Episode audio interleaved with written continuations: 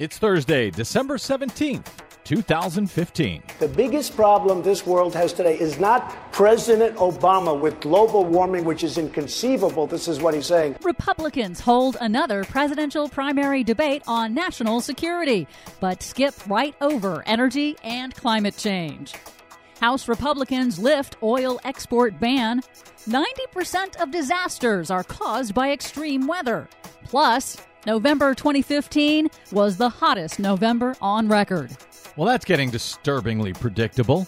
All of those stories and more straight ahead from BradBlog.com. I'm Brad Friedman. And I'm Desi Doyen. Stand by for six minutes of independent green news, politics, analysis, and snarky comment. We need to take an offensive approach by using our energy. Well, that would be offensive, Governor Huckabee. Our energy, the one weapon we have. Our energy is the one weapon we have?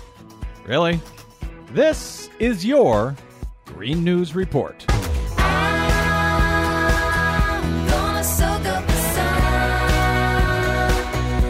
Okay, Desi Doyen, just three days after nearly 200 governments from around the world adopted an historic agreement in Paris to finally take action on climate change, the GOP holds a debate and no one mentions that largest worldwide agreement ever. Yeah, it was really remarkable. You'd think they would cover this major international agreement in a debate about international relations, yeah, but especially since it has to do with national security. That debate, hosted by CNN on Tuesday in Las Vegas, was indeed focused on foreign policy and national security, but CNN moderators asked zero questions on climate change, energy, or even the Paris Agreement. Now, in the undercard debate, former Arkansas Governor Mike Huckabee brought it up himself. We ought to be drilling every bit of oil, getting all the coal out. We need to be going after our natural gas and biofuels and become the energy exporter to the world. We need to take an offensive approach by using our energy, the one weapon we have. Uh, the president thinks cl- that climate change is the number one enemy. I think people bombing us is a bigger enemy than the temperature change over several hundred years. Never mind that we have infinite energy coming from the sky and that the U.S. is already a leader in exporting new clean energy technology. What does Mike Huckabee want us to do? Pollute them to death? Apparently.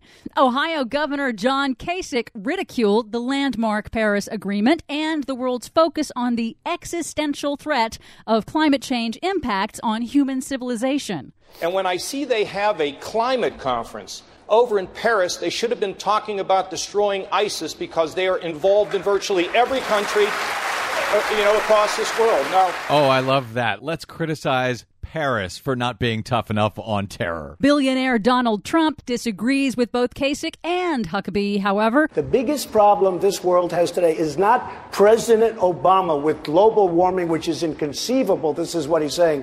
The biggest problem we have today is nuclear, nuclear proliferation, and having some maniac, having some madman go out and get a nuclear weapon. A madman, a maniac, going out and getting a nuclear weapon? Is that an argument against voting for Donald Trump? I guess so.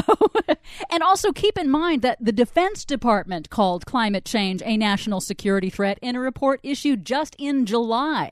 Polls show that two thirds of Americans support U.S. action on climate change. So it's really curious why the CNN moderators chose to ignore those facts and ignore the landmark Paris Agreement. Because this is CNN. Meanwhile, during the debate, Congress reached a deal to fund the government through September, and that includes a provision long sought by the oil industry to end the 40 year old ban on exporting U.S. crude oil. The ban, which has been in place since the Arab oil embargo of the 1970s.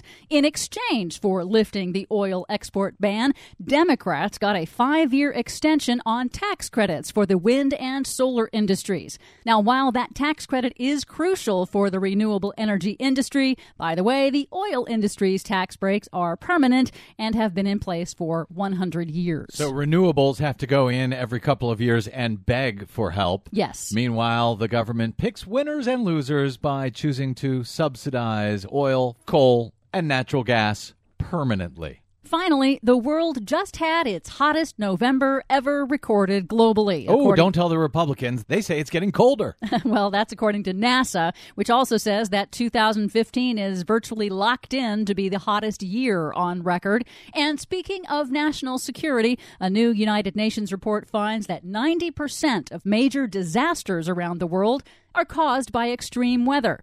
And the United States is in the top five countries with the highest number of disasters. Well, when people die from disasters, apparently that is not a national security threat. That's just, hey, that's life.